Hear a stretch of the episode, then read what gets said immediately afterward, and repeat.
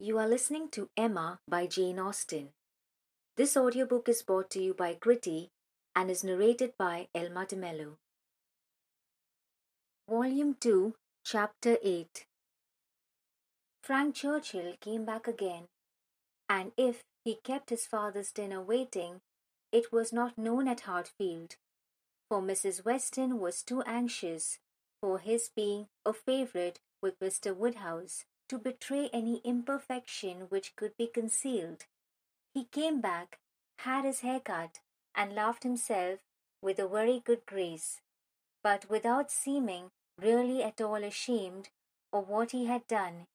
He had no reason to wish his hair longer, to conceal any confusion to face, no reason to wish the money unspent, to improve his spirits, he was quite as undaunted and as lively as ever, and after seeing him, Emma thus moralized herself.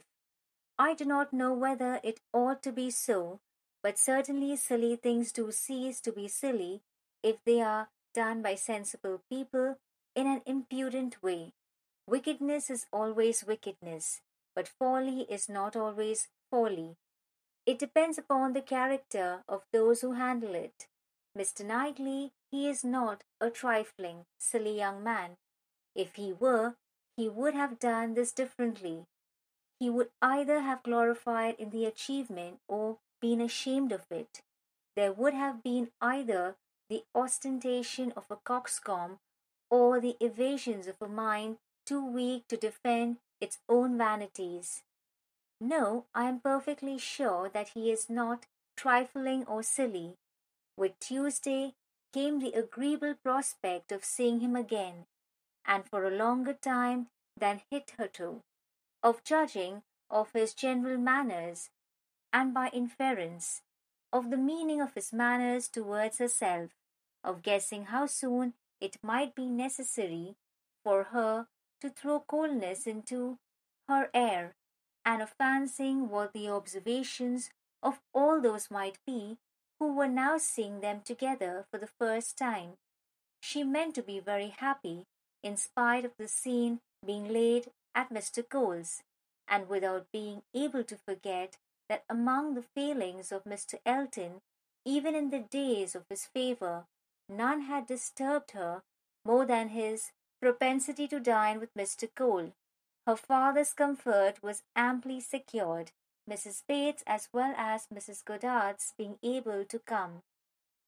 And her last pleasing duty, before she left the house, was to pay her respects to them as they sat together after dinner. And while her father was fondly noticing the beauty of her dress, to make the two ladies all the amends in her power by helping them, to large slices of cake and full glasses of wine for whatever unwilling self denial his care of their constitution might have obliged them to practice during the meal. She had provided a plentiful dinner for them. She wished she could know that they had been allowed to eat it. She followed another carriage to Mr. Cole's door, and was pleased to see that it was Mr. Knightley's, for Mr. Knightley, keeping no horses, having little spare money and a great deal of health, activity, and independence, was too apt, in Emma's opinion, to get about as he could, and not use his carriage so often as became the owner of Donwell Abbey. She had an opportunity now of speaking her approbation while warm from her heart, for he stopped to hand her out. This is coming as you should do, said she like a gentleman. I am quite glad to see you. He thanked her, observing, How lucky that we should arrive at the same moment. For if we had met first in the drawing room, I doubt whether you would have discerned me to be more of a gentleman than usual. You might not have distinguished how I came by my look or manner. Yes, I should, I am sure I should. There is always a look of consciousness or bustle when people came in a way which they know to be beneath them. You think you carry it off very well, I dare say, but with you it is a sort of bravado. an air of affected unconcern. I always observe it whenever I meet you under those circumstances. Now you have nothing to try for. You are not afraid of being supposed ashamed. You are not striving to look taller than anybody else.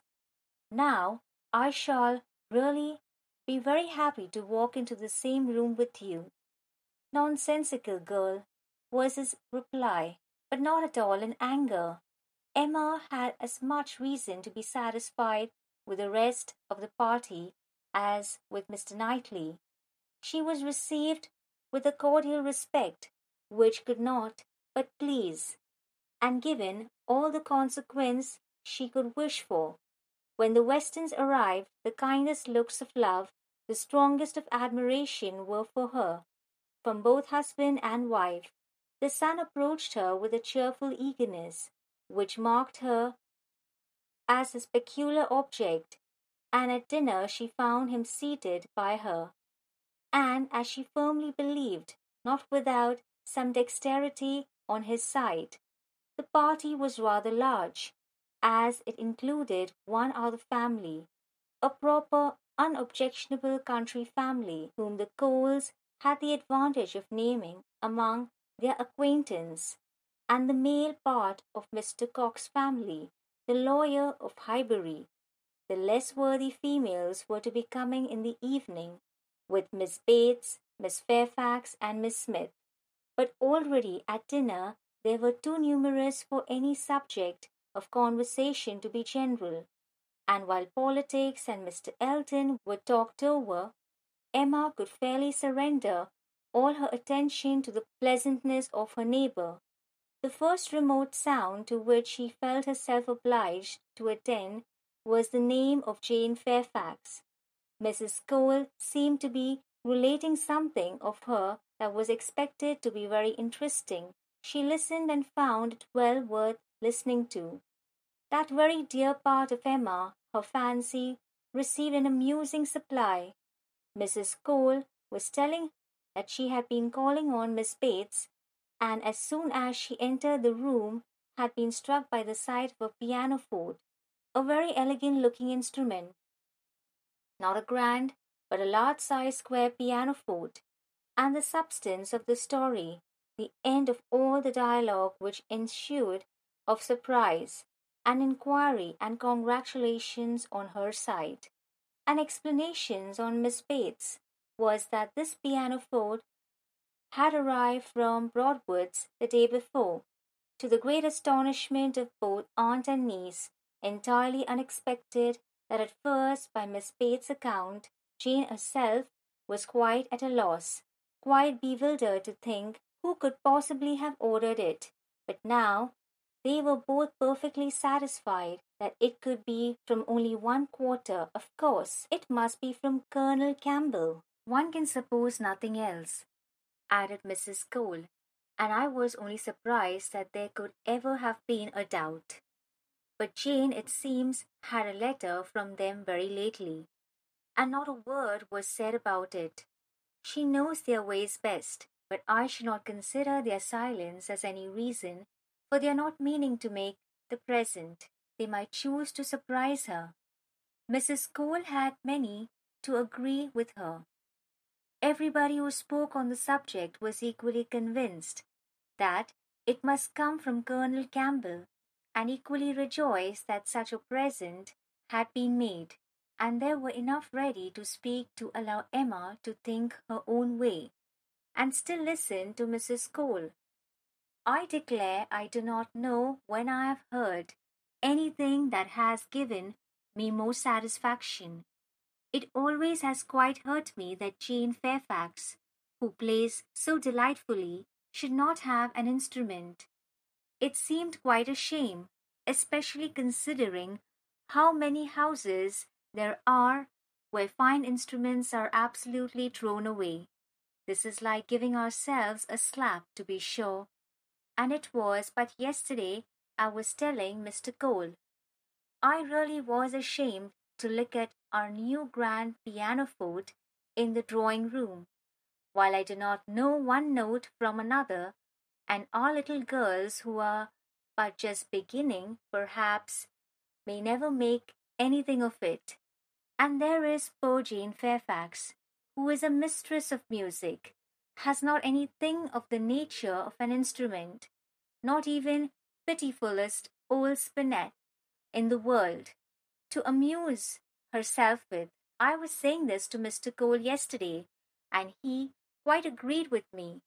Only he is so particularly fond of music that he could not help indulging in the purchase, hoping that some of our good neighbors might be so obliging occasionally to put it to a better use than we can. And that really is the reason why the instrument was bought. Or else, I am sure we ought to be ashamed of it. We are in great hopes that Miss Woodhouse may be prevailed with to try it this evening. Miss Woodhouse made the proper acquiescence, and finding that nothing more was to be entrapped from any communication of Mrs. Cole's, turned to Frank Churchill. Why do you smile? said she. Nay, why do you? Me, I suppose I smile for pleasure at Colonel Campbell's being so rich and so liberal. It is a handsome present. Very. I rather wonder that it was never made before. Perhaps Miss Fairfax had never been staying here so long before, or that he did not give her the use of their own instrument, which must now be shut up in London untouched by anybody. That is a grand pianoforte, and he might think it too large for Mrs. Bates's house. You may say what you choose, but your countenance testifies that your thoughts on this subject are very much like mine. I do not know. I rather believe you are giving me more credit for acuteness than I deserve. I smile because you smile, and shall probably suspect whatever I find you suspect. But at present I do not see what there is to question. If Colonel Campbell is not the person who can be. What do you say to Mrs. Dixon? Mrs. Dixon? Very true indeed. I had not thought of Mrs. Dixon. She must know as well as a father how acceptable an instrument would be, and perhaps the mode of it, the mystery, the surprise, is more like a young woman's scheme than an elderly man's. It is Mrs. Dixon, I dare say. I told you that your suspicions would guide mine. If so, must extend your suspicions and comprehend Mr. Dixon in them. Mr. Dixon, very well. Yes, I immediately perceive that it must be the joint present of Mr. and Mrs. Dixon. We were speaking the other day, you know, of his being so warm an admirer of her performance. Yes, and what you told me on that head confirmed an idea which I had entertained before. I do not mean to reflect upon the good intentions of either Mr. Dixon or Miss Fairfax, but I cannot help suspecting either that, after making his proposals to her friend, he had the misfortunes to fall in love with her, or that he became conscious of a little attachment on her side, one might guess twenty things without guessing exactly the right, but I am sure there must be a particular cause for her choosing to come to Highbury instead of going with the Campbells to Ireland. Here she must be leading a life of privation and penance. There it would have been all enjoyment. As to the pretence of trying her native air, I look upon that as a mere excuse. In the summer it might have passed, but what can anybody's native air do for them in the months of January, February, and March? Good fires and carriages would be much more to the purpose in most cases of delicate health, and I dare say in hers I do not require you to adopt all my suspicions, though you make so noble a profession of doing it but I honestly tell you what they are.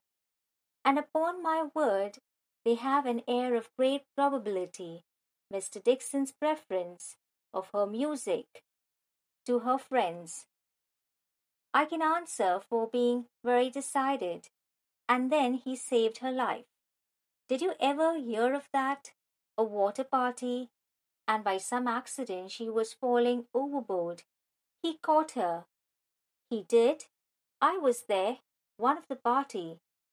Were you really? Well, but you observed nothing, of course, for it seems to be a new idea to you. If I had been there, I think I should have made some discoveries.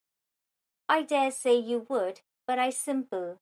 I saw nothing but the fact that Miss Fairfax was nearly dashed from the vessel, and that Mr. Dixon caught her. It was the work of a moment, and though the consequent shock and alarm was very great and much more durable, indeed I believe it was half an hour before any of us were comfortable again. Yet there was too general a sensation for anything of a peculiar anxiety to be observable. I do not mean to say, however, that you might not have made discoveries. The conversation was here interrupted. They were called on to share in the awkwardness of a rather long interval between the courses, and obliged to be as formal and as orderly as the others. But when the table was again safely covered, when every corner dish was placed exactly right, and occupation and ease were generally restored, Emma said, The arrival of this pianoforte is decisive with me.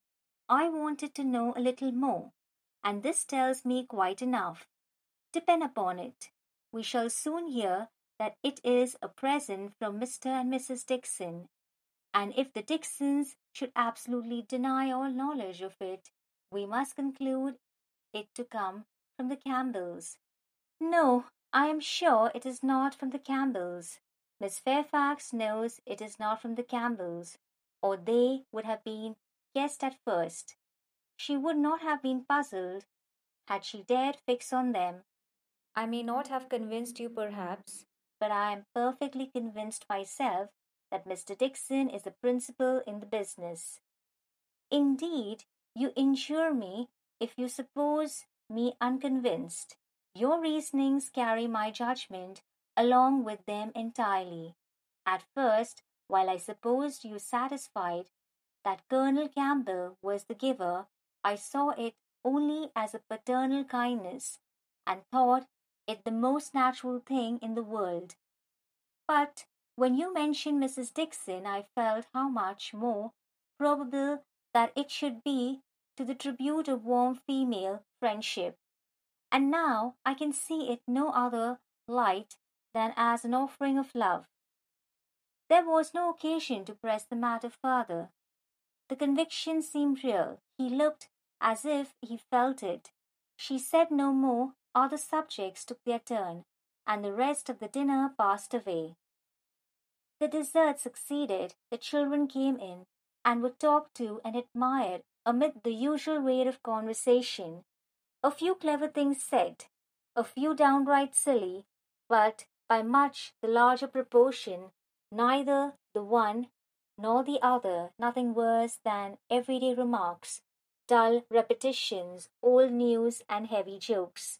The ladies had not been long in the drawing room before the other ladies in their different divisions arrived. Emma watched the entree of her own particular little friend, and if she could not exult in her dignity and grace, she could not only love the blooming sweetness and the artless manner, but could most heartily rejoice in that light, cheerful, unsentimental disposition which allowed her so many alleviations of pleasure. In the midst of the pangs of disappointed affection, there she sat and who she would have guessed how many tears she had been lately shedding. To be in the company nicely dressed herself, and seeing others nicely dressed, to sit and smile and look pretty and say nothing was enough for the happiness of the present hour. Jane Fairfax did look and move superior, but Emma suspected she might have been glad to change feelings with Harriet, very glad to have purchased the mortification of having loved, yes, of having loved even Mr. Elton in vain by the surrender of all the dangerous pleasure of knowing herself beloved by the husband of a friend. In so large a party, it was not necessary that Emma should approach her. She did not wish to speak of the pianoforte. She felt too much in the secret herself to think the appearance of curiosity or interest fair, and therefore purposely kept at a distance.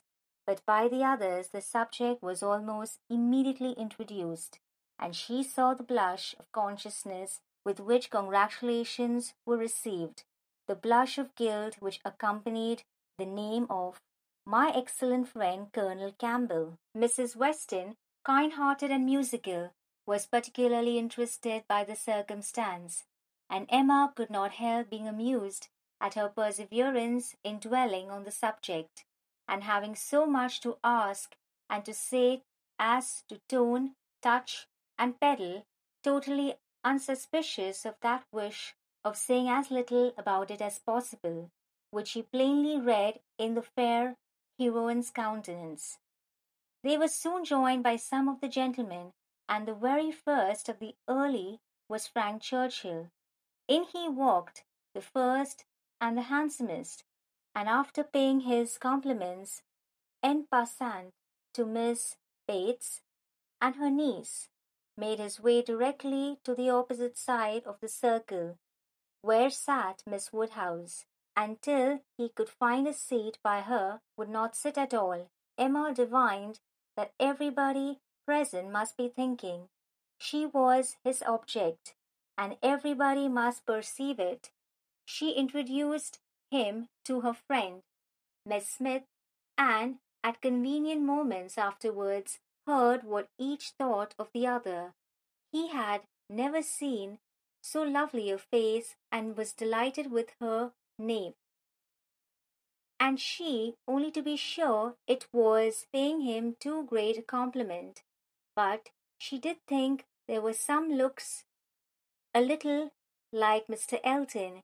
Emma restrained her indignation and only turned from her in silence.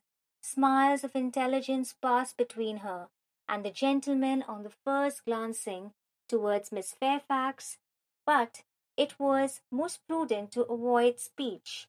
He told her that he had been impatient to leave the dining room, hated sitting long, was always the first to move when he could, that his father, Mr. Knightley, Mr. Cox, and Mr. Cole were left busy over parish business. That as long as he had stayed, however, it had been pleasant enough, and he had found them, in general, a set of gentlemanlike, sensible men, and spoke so handsomely of Highbury altogether, thought it so abundant in agreeable families, that Emma began to feel she had been used to despise the place rather too much. She questioned him as to the society in Yorkshire, the extent of the neighbourhood about Enscombe, and the sort, and could make out from his answers that as far as Enscombe was concerned, there was very little going, that their visitings were among the range of great families, none very near, and that even when days were fixed and invitations accepted, it was an even chance that Mrs. Churchill were not in health and spirits for going, that they made a point of visiting no fresh person, and that, though he had his separate engagements, it was not without difficulty, without considerable address at times, that he could get away or introduce an acquaintance for a night. She saw that Enscombe could not satisfy, and that Highbury, taken at its best, might reasonably please a young man who had more retirement, home, than he liked. His importance at Enscombe was very evident. He did not boast, but it naturally betrayed itself, that he had persuaded his aunt, where his uncle could not do anything, and on her laughing and noticing it, he owned that he believed, excepting one or two points, he could with time persuade her to anything. One of those points on which his influence failed he then mentioned.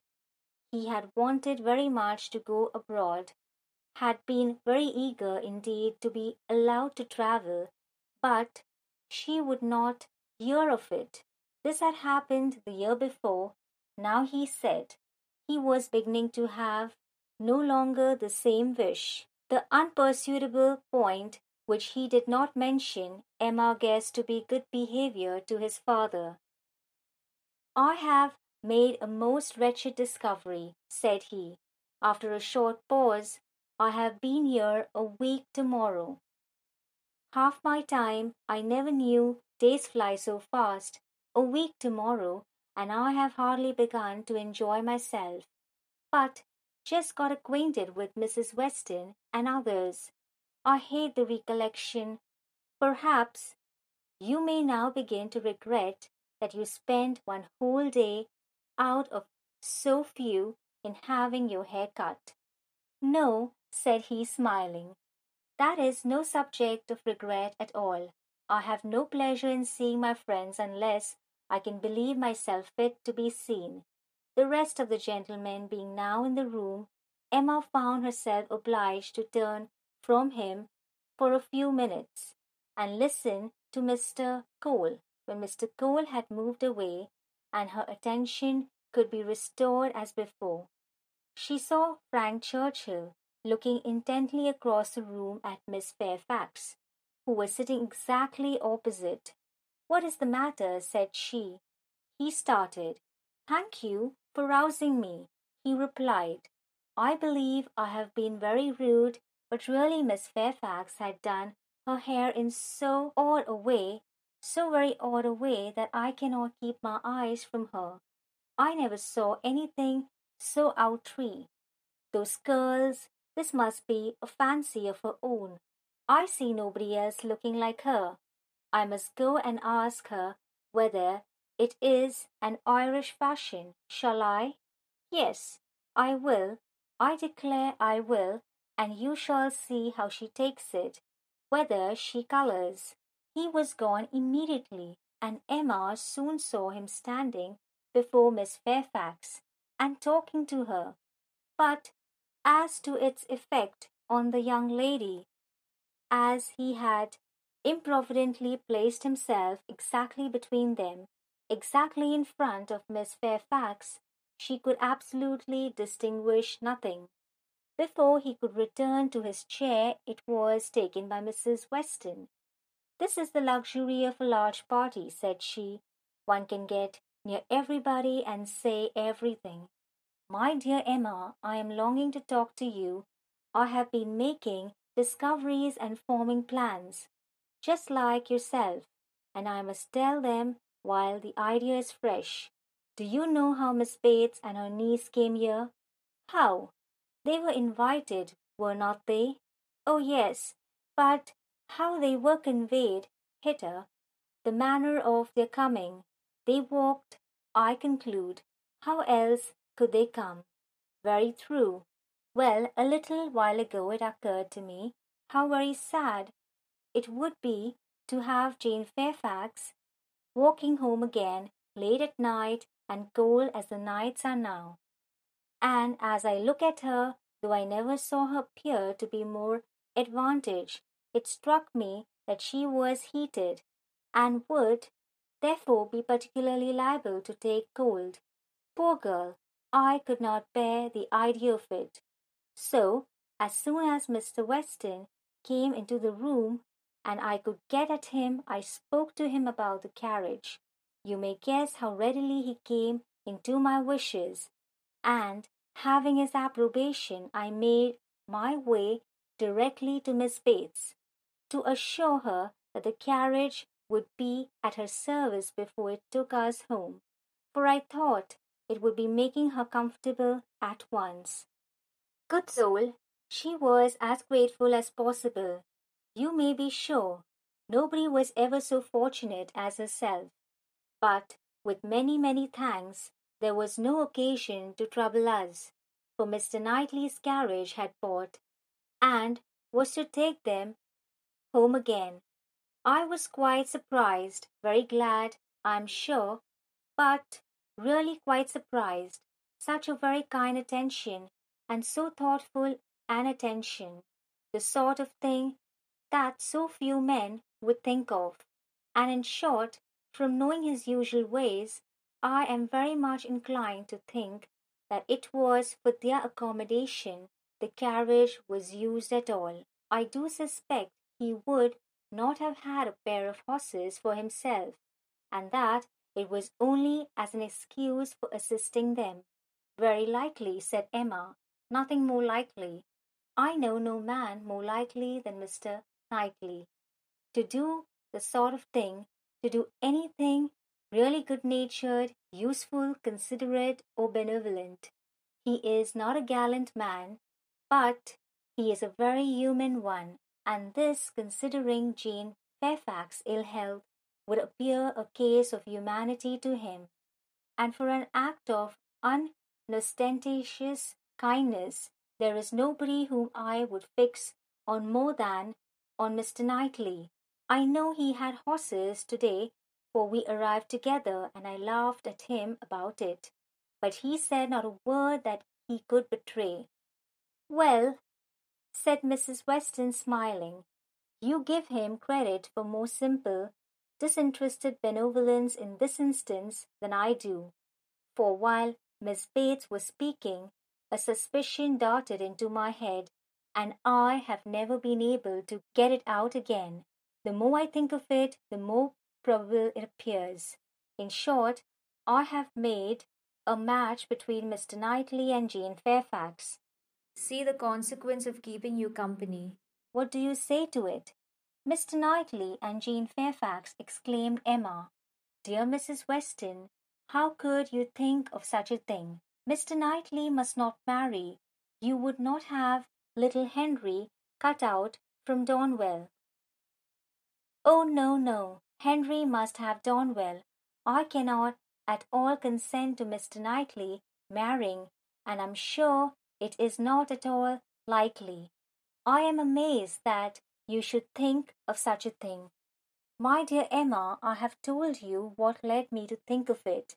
I do not want the match. I do not want to injure dear little Henry, but the idea has been given me by circumstances, and if Mr. Knightley really wished to marry, you would not have him refrain on Henry's account, a boy of six years old who knows nothing of the matter.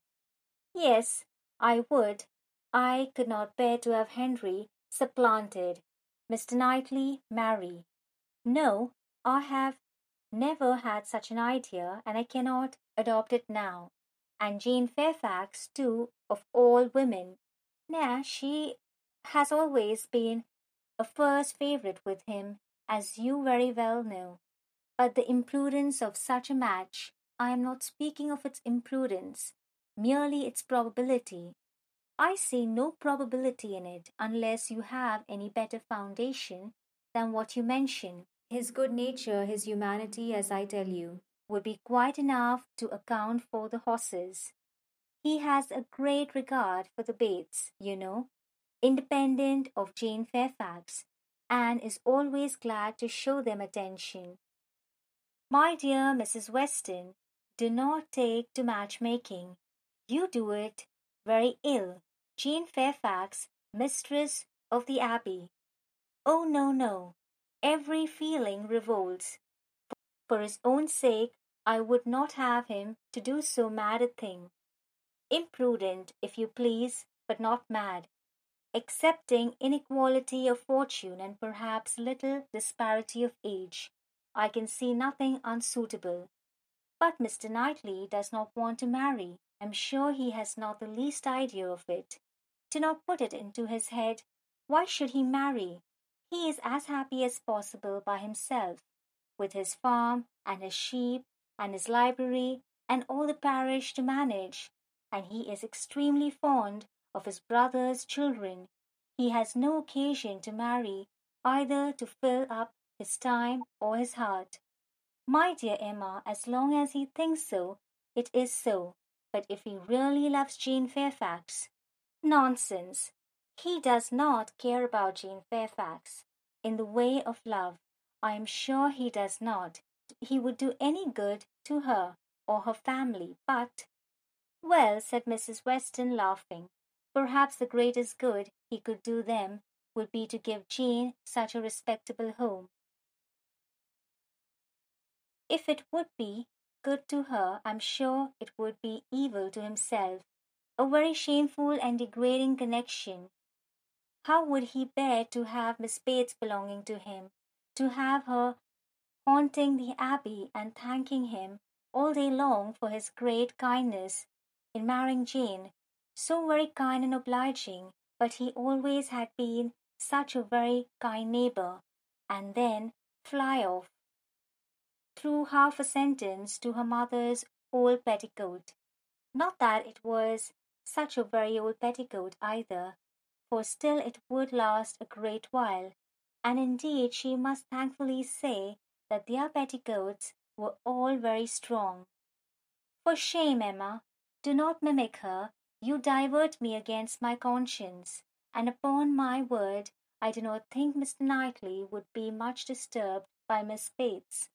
Little things do not irritate him. She might talk on, and if he wanted to say anything himself, he would only talk louder and drown her voice. But the question is not whether it would be a bad connection for him, but whether he wishes it, and I think he does. I have heard him speak, and so must you, so very highly of Jane Fairfax, the interest he takes in her, his anxiety about her health, his concern that he should have no happier prospect. I have heard him express himself so warmly on those points, such an admirer of her performance on the pianoforte and of her voice. I've heard him say that he could listen to her forever. Oh, and I had almost forgotten one idea that occurred to me. This pianoforte that has been sent here by somebody, though we have all been so well satisfied to consider it a present from the Campbells, may it not be from Mr. Knightley? I cannot help suspecting him. I think he is just the person to do it, even without being in love. Then it can be no argument proof that he is in love, but I do not think it is at all a likely thing for him to do.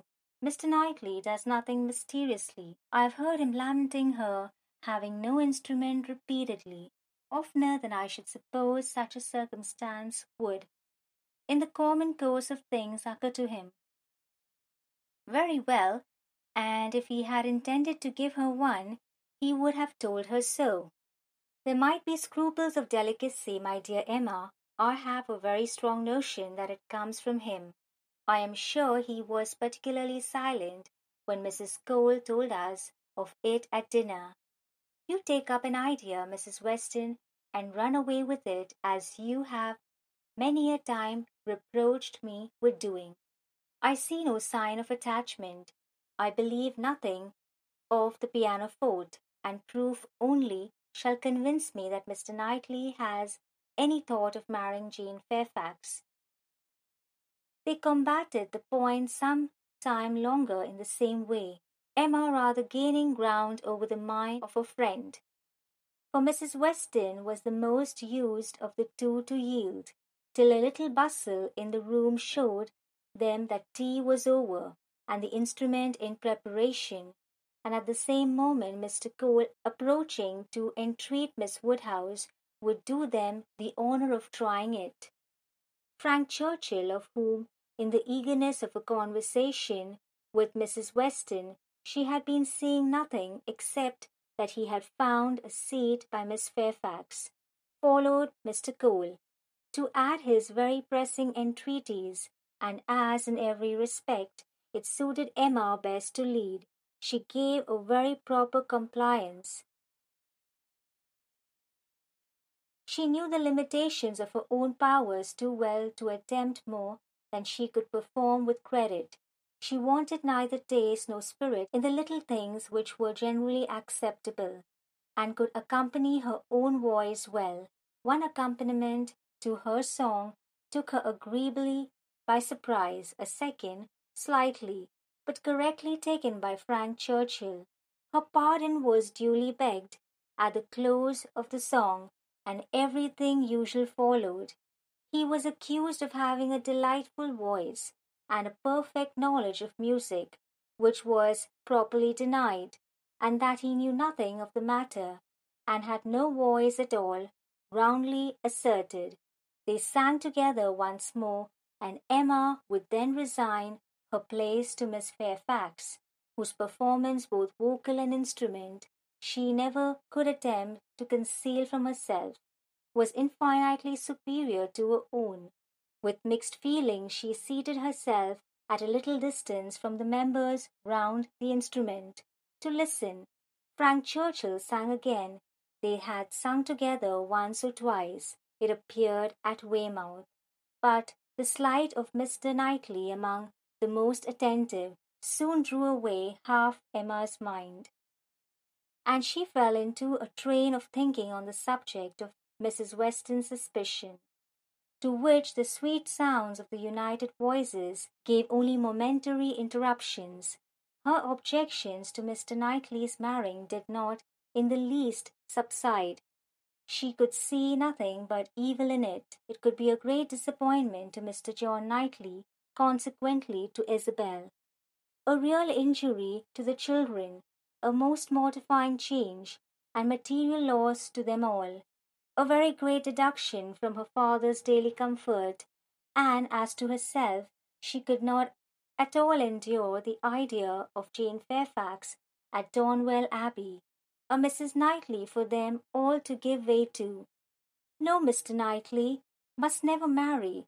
Little Henry must remain the heir of Donwell. Presently Mr. Knightley looked back, and came and sat down by her. They talked at first only of the performance. His admiration was certainly very warm, yet she thought, but for Mrs. Weston, it would not have struck her as a sort of touchstone. However, she began to speak of his kindness in conveying the aunt and niece, and though his answer was in the spirit of cutting the matter short, she believed it to indicate only his disinclination to dwell on any kindness of his own.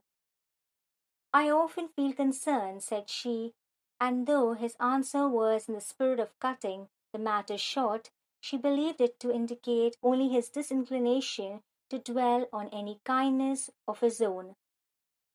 I often feel concerned, said she, that I dare not make our carriage more useful on such occasions.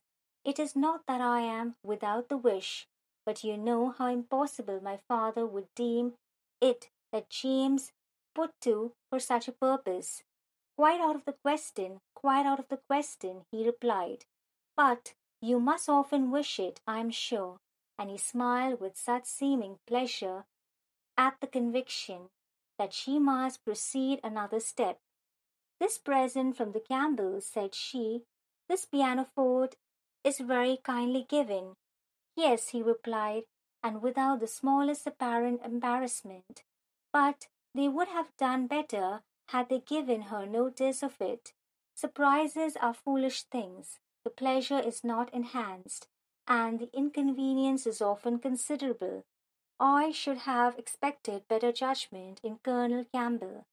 From that moment, Emma could have taken her oath that Mr. Knightley had had no concern in giving the instrument, but whether he were entirely free from peculiar attachment whether there were no actual preference remained a little longer doubtful. Towards the end of Jane's second song, her voice grew thick. That will do, said he, when it was finished, thinking aloud. You have sung quite enough for one evening. Now be quiet. Another song, however, was soon begged for. One more. They would not fatigue Miss Fairfax on my account and would only ask for one more, and Frank Churchill was heard to say, I think you could manage this without effort. The first part is so very trifling, the strength of the song falls on the second. Mr. Knightley grew angry. That fellow, said he, indignantly, thinks of nothing but showing off his own voice. This must not be. And touching Miss Bates, who at that moment passed near, Miss Bates, are you mad to let your niece sing herself hoarse in this manner? Go and interfere. They have no mercy on her. Miss Bates, in her real anxiety for Jane, could hardly stay even to be grateful before she kept forward and put an end to all father's singing. Here ceased the concert part of the evening, for Miss Woodhouse and Miss Fairfax were the only young lady performers, but soon, within five minutes, the proposal of dancing, originating nobody exactly knew where, was so effectually promoted by Mr. and Mrs. Cole that everything was rapidly clearing away to give proper space. Mrs. Weston's capital in her country dances was seated and beginning an irresistible waltz, and Frank Churchill, coming up with most becoming gallantry to Emma, had secured her hand and led her up to the top. While waiting till the other young people could pair themselves off, Emma found time, in spite of the compliments she was receiving on her voice and her taste, to look about and see what became of Mr. Knightley. This would be a trial. He was no dancer in general. If he were to be very alert in engaging Jane Fairfax now, it might augur something. There was no immediate appearance. No, he was talking to Mrs. Cole. He was looking on unconcerned. Jane was asked by somebody else, and he was still talking to Mrs. Cole. Emma had no longer an alarm for Henry. His interest was yet safe, and she led off the dance with genuine spirit and enjoyment. Not more than five couple could be mustered, but the rarity and the suddenness of it made it very delightful, and she found herself well matched in a partner. They were a couple worth looking at. Two dances, unfortunately, were all that could be allowed. It was growing late, and Miss Bates became anxious to get home on her mother's account. After some attempts, therefore, to be permitted to begin again, they were obliged to thank Mrs. Weston, look sorrowful, and have done. Perhaps it is as well, said Frank Churchill, as he attended Emma to her carriage. I must have asked Miss Fairfax, and her languid dancing would not have agreed with me after yours.